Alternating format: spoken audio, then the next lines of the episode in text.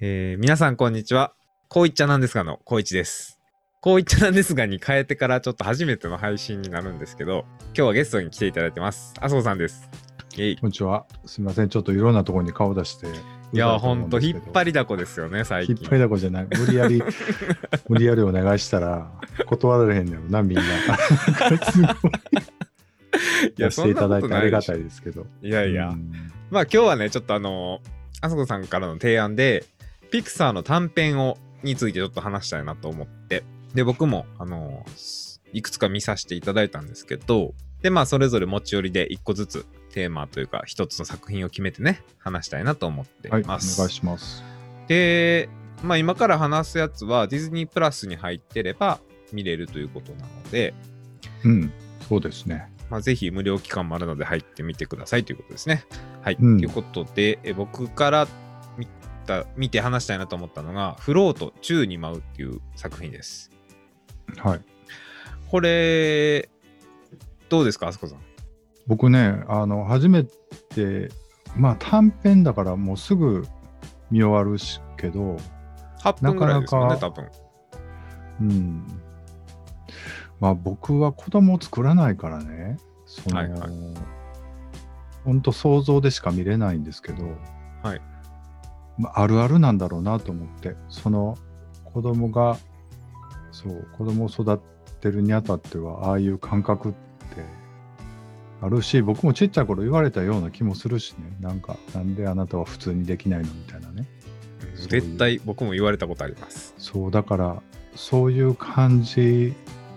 そうなんですよねだからすごく感動しました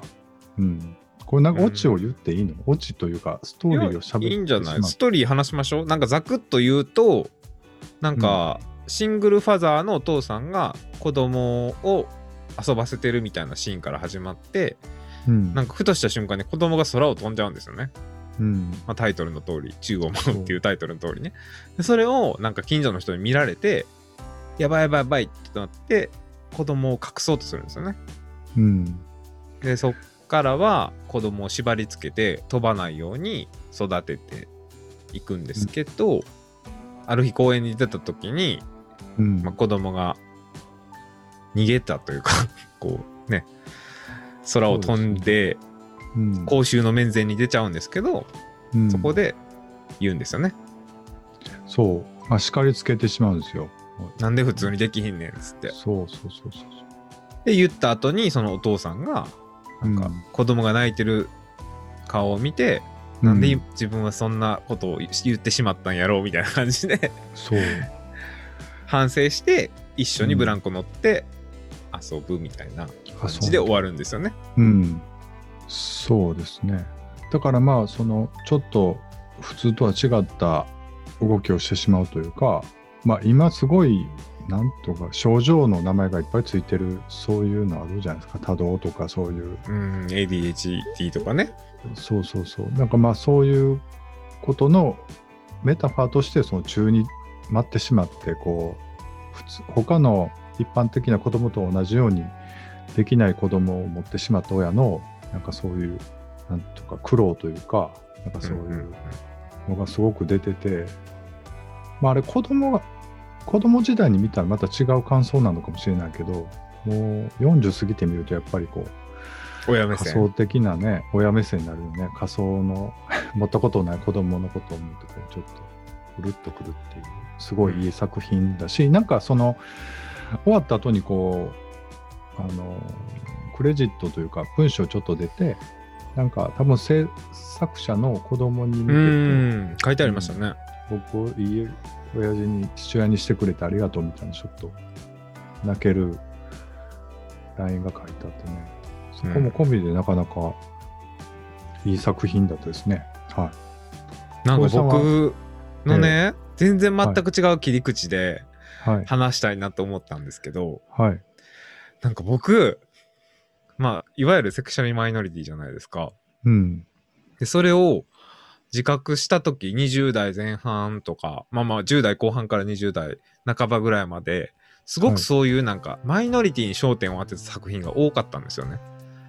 うん。で、僕が好きだったんですよ、それが。例えば、X メンとか、うん。ヒーローズとか、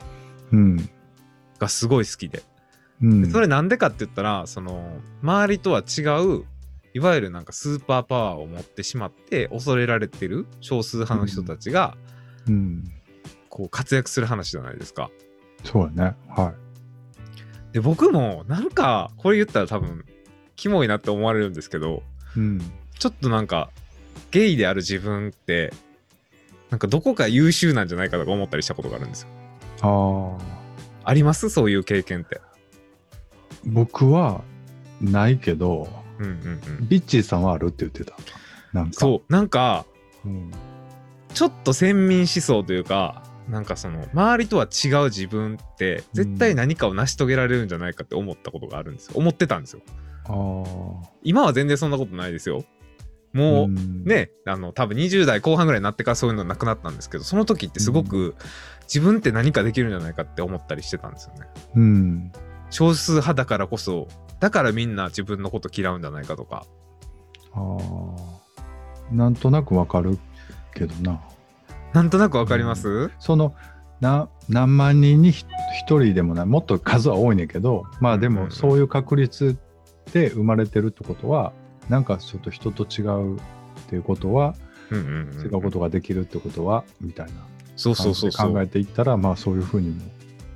思うんやろねみたいなことはリッチさんが言ってたな学生時代そうなんかよそう抑圧されてるから力が発揮できてへんだけで実はうん例えばもう、今までこそねあのアップルの CEO のティム・クックさんとか活躍されてるじゃないですかうん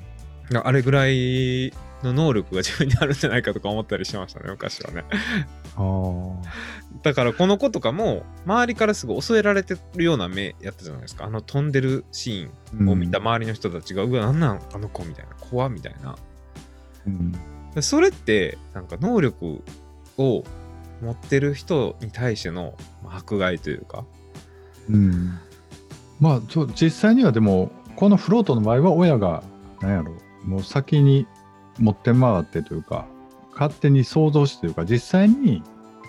遊ばせたらそれこそそのスアイドルになるかもしれないうーんそう能ですね力な、はだったわけだから、楽観的に考えればねでもやっぱりそこは他の子と違うことが絶対ハンデになるというか。い、うもやからしたらそう思っちゃうんだよね、でもね。どんな、どんな能力、能力とかどういうキャラクターであったとしてもさうん、やっぱり。うん。んよしなんかそのまあ全くあそこさんの目線とは違う目線で見たんですけ どあよしなんー子か供目線だったんですね。だったんですはいで自分にはそういう時があったなーって思ってなんかそれって一緒おそういうふうに思ってた人っているんかなと思ってそのゲイっていううか少数派だからこそ自分は優れてるんじゃないか逆にでその優れてるからこそ周りは恐れてるんじゃないかみたいなことを思ってましたねあ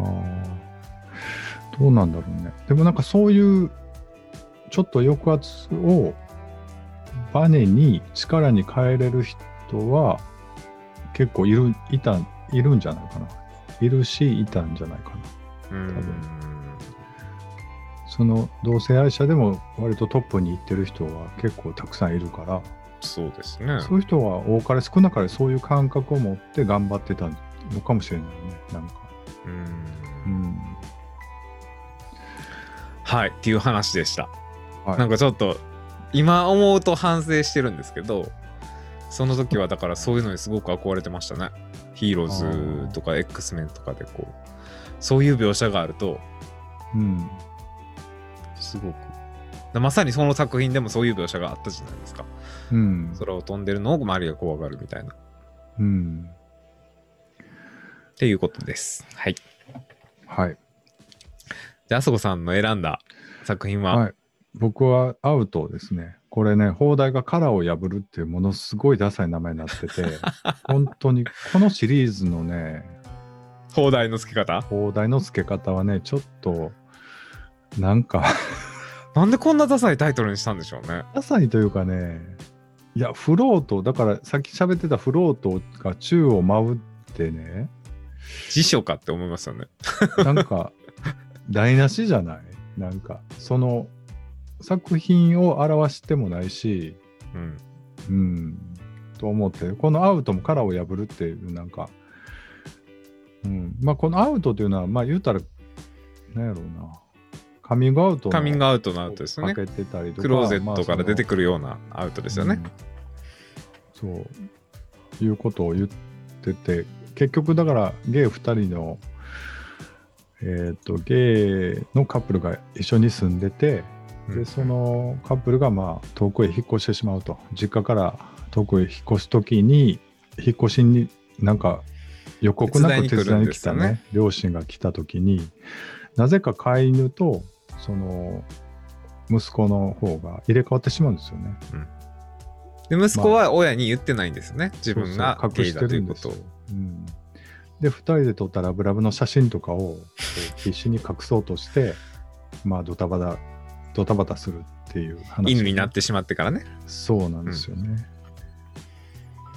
でまあ最終的にはこう犬の状態でお母ちゃんのこう独白をちょっと聞いてうん、なんかすごい申し訳なく思ったりして、まあお母ちゃんも特に知っててねあのうん彼がゲイだってことは。でなんかいい人が見つかると見つかったら絶対紹介してほしいなんてことをね犬に向かって言うとい うかでそれを聞いてもうなんかすごく申し訳なく思ってでその次のタイミングで都合よく犬の人間に 戻って、ままあ、ショートフィルムでですからね。そう戻さないとねまあまあなんかああいうのいいなと思ってほっこりして見てました。うん。であの無口なお父さんがいいなと思ってねずっと見てたらね最後こう彼氏と抱き合うシーンうとんかうはんね、うんうなんかなかお約束ですけどお父さんも知ってたってことですかね。そうですねだからねもうでも僕いい年やからどっち目線で見るかそれこそね、はい、あのお父さんみたいな立場にも憧れるわけよああ、不だから正それはというか。、女の子でもいいわけですけど、うん。だから引っ越し手伝ったり、なんか、ああいう彼氏とか彼女を紹介されて、ちょっとお祝い言ったりとかさ はいあの、過ごしたいやん。もう若いよ ね。ちょっと病んでるからさ。だか やんではないですけど、ら僕ね、多分20代とか30代に見たら完全にそのゲイカップル目線で見てたと思うんですけど、うーん。なんかね、ちょっともう、お父さんお母さん目線にはなってたな、なんか。まあ、特にそうやって成長してる姪とか甥がいるとね、なおさらこう、ちょっとこう、親目線で考えちゃうのかもしれないですけど。そうね。で、まあ、その、このアウトだけはなんかその、作った人もゲイで、で、その人のインタビューとかも YouTube に上がってるので、ちょっと見てたりはしたんですけど、なんかもう、僕より、僕と同年代かちょっと上ぐらいかな、多分50代ぐらいかなと思うんですけど、やっとこういう作品が作れたみたいな感じでね、喋ってて。ああ、ずっと作りたいと思ってたんですね、じゃあ。作りたいというかまあこんな個人的な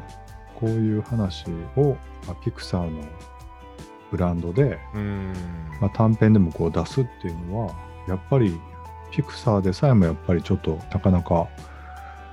まあ今ディズニーですけどねだから2020年に発表なんでうーん。うんまあ言ったらこのストーリーとか、まあ、ベタですやん言ってももうそうで割すとね。どっかでね誰かやってるようなストーリー だけどこれをまあ犬と入れ替わってね。うんまあそれこそ日本の BL とかそのああいう漫画で全然あるネタやけどうん。まあ綺麗な CG でやってて、なんかちょっと柔らかい感じのタッチでしたよね、ほんで、うん絵が。あんまり CGCG してなくて、うんちょっと、イラスト感のある、うん、綺麗な、可愛い感じの。可愛い感じの絵で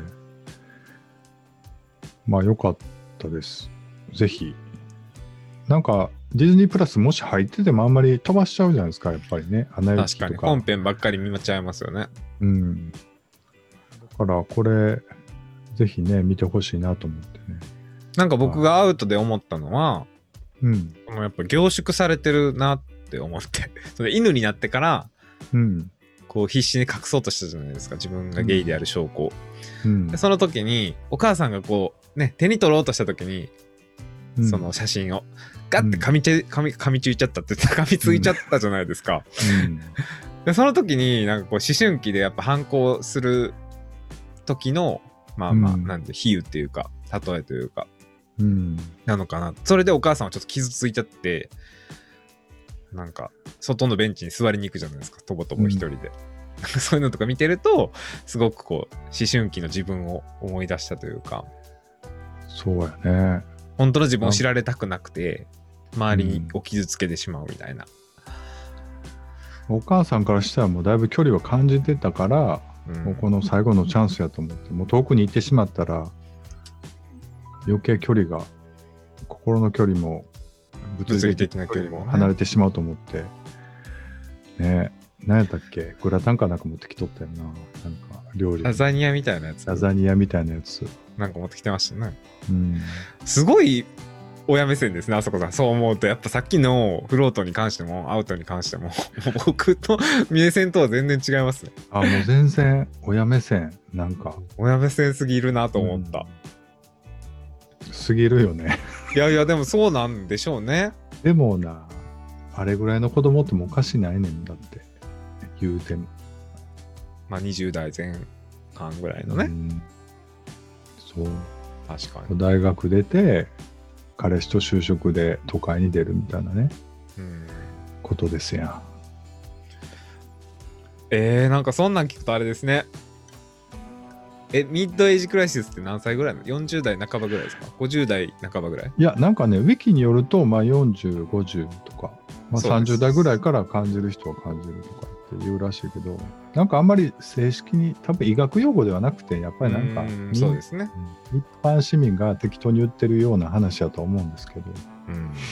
うんでまさに、にでもそういう感覚ってそういうことなのかなって思います。うんえーとまあその、まあ、ストレートでちゃんうんその一般的な家庭を持ってるようなところではないところで過ごしてるわけじゃないですか。うん、私なんかふと帰った時に自分に帰った時に多想分像だしてからその結婚してて例えば女の子がさもう高校生ぐらいになったらもう寄りつかへんとかさすごい距離取るやんお父さん一緒に下着洗わんといてとかね。まあまあも もうもっと距離取ったりするやんもう口聞かへんとか、うんなんかもうだからそういう時にこう俺何し何してんねやろみたいなの来るんちゃうか とそういうまあね。まあ独身男性だけじゃないとは思うんですけど、うんうんうん。うんまあでもそれぐらいの年齢で来るものなのかなってちょっと思います。そうねそういう感傷的な部分とか。そうなんねか人生の目標を考え直すとか、まあ、親がね、うんそういう自分より先に亡くなるじゃないですかその年齢ぐらいだと。うんっていうのでちょっと人生について考え直すとかそういそうう世代なのかなと思ってます。そうやと思うよ。まあ個人差あるけどな。 それはもちろんね。うん。でなんかそのもう大丈夫ですかアウトの話。そううん、もういいです。なんか全般的にアジア人とかを主人公にしてるじゃないですかアジア人だったりちょっとこうラティーノだったりそうやね。うん、黒人の子だったりとか。うんで、それってやっぱり主役にはなれへんやなと思って。短編で主役を張るということは、本編では主役じゃないってことじゃないですか。まあ、例えうんば、インサイドヘッドうん。とかだと、白人の家族の話やったし、うん。なんかそれこそ、ね、リメンバーミーとかもメキシコが舞台やからメキシコ人、全員メキシコ人、それは当たり前なんですけど、うん。やっぱこうアメリカを舞台にする話だとまだ白人が主役じゃないと辛いのかなって思ったりはしたんですよね。でこういう短編だともうわざとらしいかのようにこうそういう多様性をグイグイ出してきてるのかなと思って。うん。多様まあでも、結局その、あの、クレジット見たら思うんです、見て思うんですけど、全然多国籍じゃないですか。んうんうんもうピクサーなんかもね、どこも制作会社もどこも、アニメーションもそうだし、だからそ鬼の。滅の刃ですらそうでしたもん。うん。だからバジェットとこれあの予算と期間渡されてつなんか好きなストーリー作れって言われた時にやっぱり自分の見たものというか自分を投影した主人公とかになったら、やっぱそれぞれ、だからこのウィンドなんかは、風に乗るっていうやつなんかは、中国人の人が、中華系、あ、中国人かどうかわかんないな。あの、中華系の東アジ人アのが、ね。うん。うん、東アジア系の人が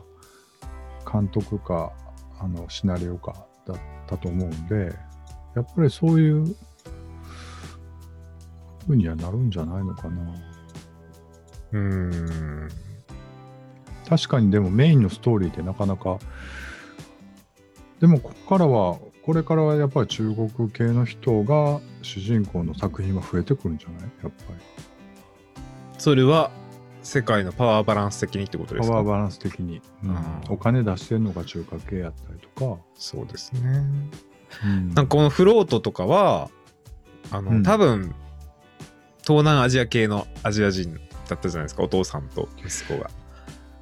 が。ちょっとフィリピンっぽい感じなかったですかそうそうそう、うん、そうやねちょっとアジアンチックな感じもしたねなんかうん。か、まあ、メキシコも入ってないからちょっとわからないですけど、で、ウィンドウはその中華系でしょ、多分う。んでループは黒人の男の子とうんちょっとブラック入ってるそうやね女性のうん話、でアウトはあれこれは白人なんですよ2人でしたそうっけアウトはまあアウトはねストーリー的に言ってもそんなに冒険してないというかストーリー的に言ったら変やな、なんかその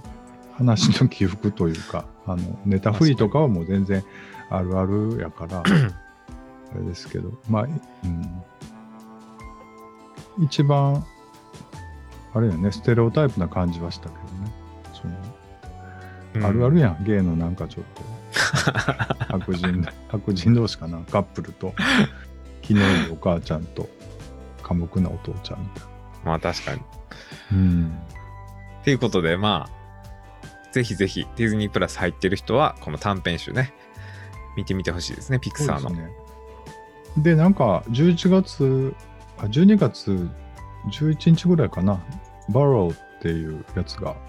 うーん配信になるらしいんで。これ多分あれですよね新しいピクサーの映画と抱き合わせのやつってことですかねこのウィキを見る感じだそうだととうん。で、プラスでも配信らしいですよって。いうことですね。うん。わかりました。そう、2分の1の魔法で、はい僕。見に行ったんですけど、あのーちょい、ちょいっと出てくる警察官の女性の人がいるんですよ。一つ目の。はいあ、それ、魔法の話なんでね。うん。その人が、なんか自分のパートナーの話をするんですけど、女性の。うん。レズビアンだっていうのを、うんまあ暗示するんですけど、英語版だと。うん。けどやっぱ日本語版だと、なんかその、ちゃんと明示しないというか。うんっていう改変がされてたような気がします。やっぱり厳しよく調べてないですいらしいですよ、ディズニー。だからそのアウトも、なんかもう、すごい抗議の署名とか集まったらしいですからね。けど日本からいや、アメリカで。アメリカでああ、うん子供が見る見るものってにに適さないっていう。で、それに反対の署名、反対というか、まあ、あこの映画反を対にに反対する賛成することうん署名も集まったっていう、こうなかなか今の大統領選みたいな感じ。そうです、やってますけどねまあどうしても受け入れられない人はいるんでしょうね。うん、はい。ということで、えっと、まあはいこの辺にしておきましょうか、今回はね。はい、ありがとうございました。ありがとうございました。